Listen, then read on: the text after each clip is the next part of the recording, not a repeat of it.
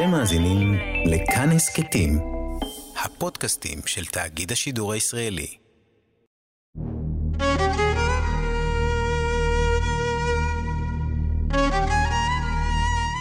ויהי בימי אחשורוש.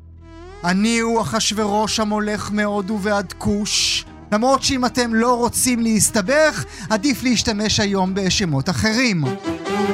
אהלן וסהלן, Welcome to the balagan that we call the middle east יש הכל, רק תבחר מה לאכול ותזהר שלא תקבל פה ביס בימים ההם, בשנת שלוש למולכו, אחשורוש ערך משתה לכל שריו ועבדיו, וגם לאצילי הממלכה, שבמגילה קוראים להם פרטמים, כי למה לא לסבך את החיים אם אפשר.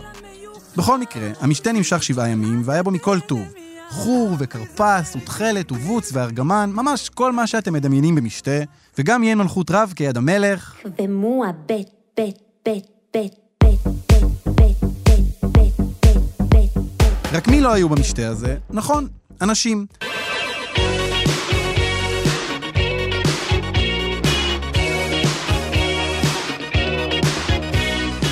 אבל אל תדאגו. ושתי המלכה, אשתו של אחשורוש, ערכה משתה משלה, שלא כתוב במגילה כלום לגבי מה היה בו, אז כנראה מצפים שנניח שזה היה בעיקר סלטים ירוקים ברוטב וינגרט, לק ג'ל וויכוחים על חומרי ניקיון. בכל מקרה, אחשורוש שלח את הסריסים שלו להביא את ושתי לפניו, בכתר מלכות, כדי שכולם יראו כמה היא יפה. אבל ושתי סירבה. תגידו לו שאני לא באה, טוב? אני באמצע יושבת פה עם חברות שלי, וחוץ מזה, מה אני צריכה עכשיו שכל החברים הסוטים שלו יסתכלו עליי וישלחו ידיים? איכס. והסריסים אמרו לה, תגידי, מה, את נורמלית? הוא המלך. אבל ושתי אמרה להם, פמיניזם נשמות, גוגלית. ואחשורוש כעס מאוד, וחמתו בערה בו, והוא אמר, שתבוא, שתבוא עכשיו. והיא אמרה, והוא שאל, והיא ענתה, במיליון, אני שרה כל היום. תראה מה פספסת, בוא תראה, בוא תראה, בוא תראה מה פספסת, בוא תראה, בוא תראה. ושתי נותרה בשלה, מה שעצבן את אחשורוש, ולא רק שהוא העיף אותה מהארמון, הוא גם הוציא צו שמורה לכל גברי הממלכה להתאפס על עצמם ועל הנשים שלהם. עד כה לא ימים מדהימים לנשים. על ושתי לא נכתב עוד הרבה, אבל לפי המסורת, כשהיא נשאלה איך החיים אחרי אחשורוש, היא ענתה, בוקר צריך וצח, צהריים שחט, ערב קרחן, I'm living the dream. אגב, היא כתבה ממואר על כל הסיפור הזה בארמון, שנקרא ושתי בלעדיך, ושתי ברמות, אבל אף הוצאה לא הסכימה לפרסם אותו. בכל מקרה, נחזור לארמון. אחשורוש הרגיש שחסר לו משהו, את הקשר הרגשי העמוק שהיה לו עם ושתי, אז הוא ביקש שיביאו לפניו נערות בתולות טובות מראה, או ליתר דיוק, כל נערה בתולה טובת מראה, אל שושן הבירה, אל בית הנשים.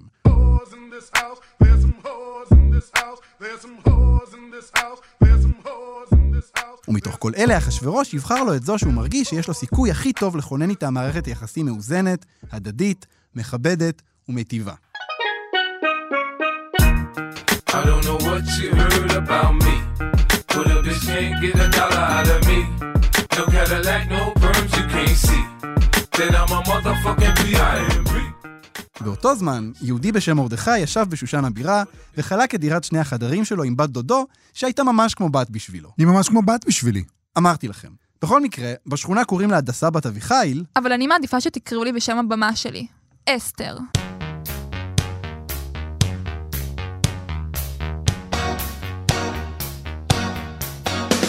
אסתר הייתה, ודאי ניחשתם, טובת מראה, אחרת לא היינו מדברים עליה, והיא עברה בקלות את שלב האודישנים הישר לארמון, לבית הנשים. בעצתו של דוד מרדכי היא לא סיפרה שהיא יהודייה כי, נו, אתם יודעים איך זה. בזמן שהיא הייתה בארמון, מרדכי פטרל מבחוץ כדי לראות שהיא בסדר. וכשהגיע הרגע לבחור, כמובן שאחשורוש בחר באסתר שלנו בתור בת הזוג האידיאלית, הרעייה הפוטנציאלית הטובה מכולן. את הכי יפה מכולנו. והיא אמרה לו, You should see me in a crown. ובאמת כך היה. אחשורוש בחר באסתר מכל הנשים להיות לו למלכה, במקום ושתי. הוא גם ערך לה משתה, כנהוג בז'אנר, והם הפכו ל power couple החדש של ביצת שושן.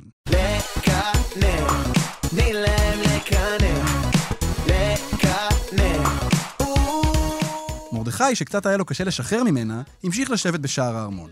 מה שלבסוף דווקא התברר כרעיון טוב, כי כך הוא שמע מזימה של שני סריסים, בקתן ותרש, להתנקש בחייו של אחשורוש, שמשום מה הרגישו צורך לדבר על זה לידו. הוא לא שמע אגב מה הסיבה, ואין לסיפור הזה שום עדות אחרת. לא, אני אומר לכם, זה קרה באמת. אוקיי, בכל מקרה, הוא סיפר על המזימה הזאת לאסתר, שסיפרה זה לאחשוורוש, והשניים נתלו על עץ, והדבר הזה נכתב בספר דברי הימים של המלך.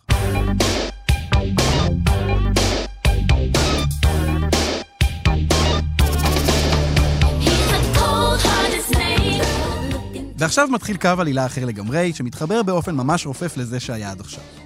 אז מתברר שבארמון הסתובב איזה טיפוס מגעיל שקראו לו המן בן עמדתה האגגי, שאחשוורוש החליט למנות בתור המשנה לו, מה שאומר שכולם צריכים להשתחוות לו, מתברר. רק מי לא הסכים להשתחוות?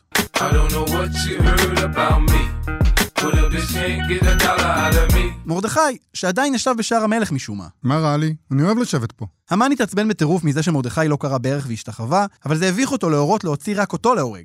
אז הוא החליט לעשות את הדבר ההגיוני, ולשלוח הוראה להרוג את כל היהודים במלכות אחשוורוש.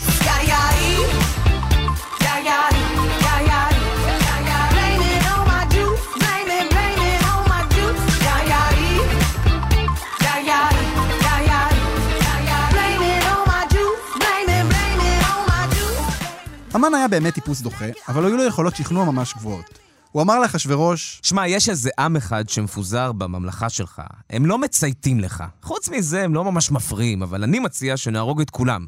אפילו שזה סיפור שיעלה לך מלא כסף וגם ייצור מלא ניירת. ואחשוורוש אמר לו בתגובה, אני אוהב את זה. אני אוהב את זה, בוא נלך על זה.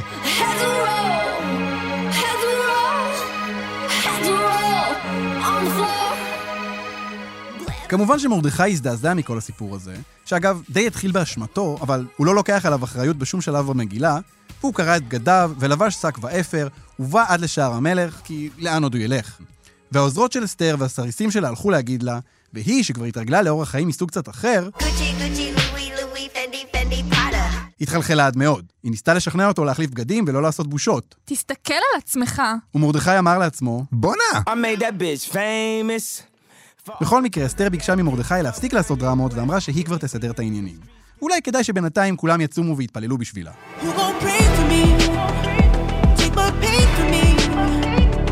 אז אחרי שלושה ימים של צום, אני מורעבת. אסתר התלבשה יפה וארגנה משתה. כי כבר הבנו שבשושן, כשיש בעיה, מה עושים? מארגנים משתה. נו באמת, יש לי תוכנית. ובאמת הייתה לאסתר תוכנית.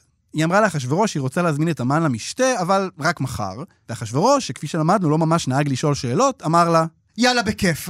ואגב, לא אמרתי לך, כל מה שאת רוצה, עד חצי המלכות.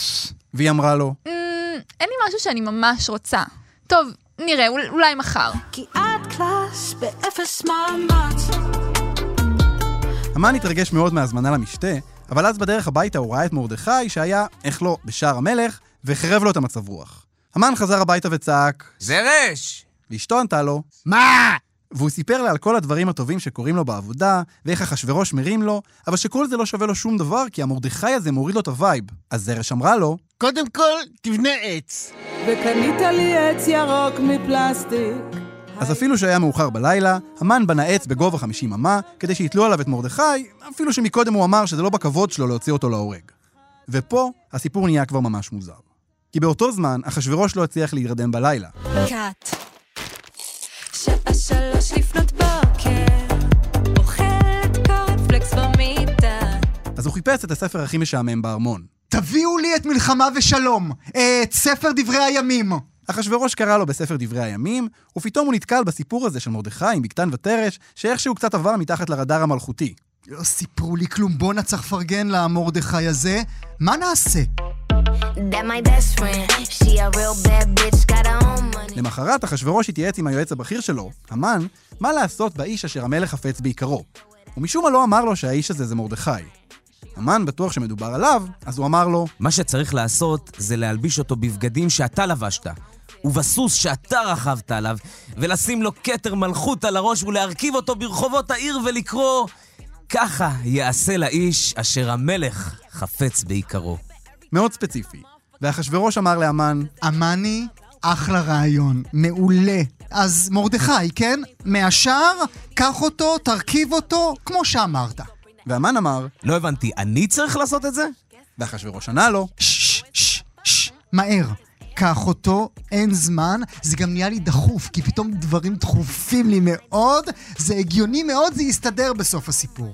ובאמת המן לקח את מרדכי לסיבוב בעיר, כשהוא לבוש בבגדי מלכות, וקרא... ככה יעשה לאיש אשר המלך חפץ בעיקרו.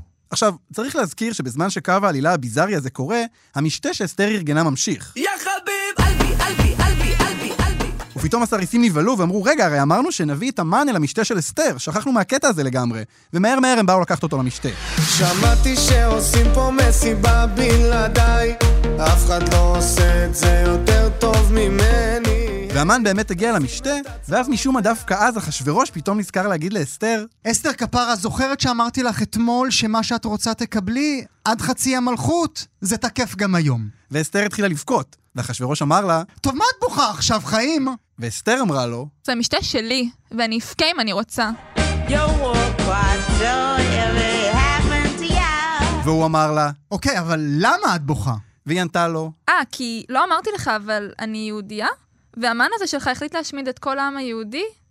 וגם אותי בתוך זה. ואחשוורוש המזועזע אמר, לא ממש אכפת לי מהיהודים קראת להם, אבל לאמן באמת נראה שהוא יעשה משהו לאשתי? שתי סתירות! תהרגו אותו! אני קלאס באפס מאמץ, זה באפס ממש באפס מאמץ. זה באפס ממש ואז חרבונה, סריס עם נשמה של זהב, הסב את תשומת לב כולם שאיזה קטע, בדיוק יש שם עץ פנוי בגובה 50 אמה. והם תלו את המן על העץ, ואחשוורוש נרגע, והכל הסתדר. It, it. It, אבל הסיפור שלנו לא נגמר כאן. כי הרי הגזרה להשמיד את כל היהודים עודנה עומדת. אז אחשוורוש נתן לאסתר את הבית של המן, וגם נתן לה ולמרדכי את טבעת המלך, ואמר לה, תעשו עם זה מה שאתם רוצים. והם הפכו את רוע הגזרה, ומרדכי יצא מלפני המלך בלבוש מלכות של בלנסיאגה, והעיר שושן צהלה ושמחה, והייתה אורה ושמחה וששון ועיקר.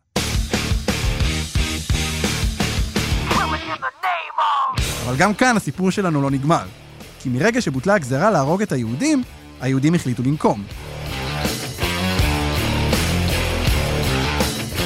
ויכו היהודים בכל אויביהם, מכת חרב והרג ואובדן, ויעשו בשונאיהם כרצונם, אבל חשוב לציין, לא לקחו כלום בביזה, וגם את ילדיו של המן ואת אשתו זרש הם תלו על העץ, ומרדכי היהודי הפך למשנה למלך אחשורוש, וגדול היהודים, ורצוי לכל אחיו, דורש טוב לעמו, ודובר שלום לכל זרעו.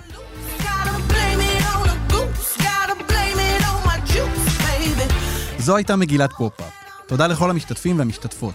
גואל פינטו בתור אחשורוש, מאיה סלע בתור ושתי, יובל אביבי בתור מרדכי, נועה רוקני בתור אסתר, עמיתי פוקמן בתור המן, ואיציק יושע בתור זרש. תודה לתמיר צוברי על עריכת הסאונד ולטל ניסן על ההפקה. אני אלעד ברנוי, חג פורים שמח.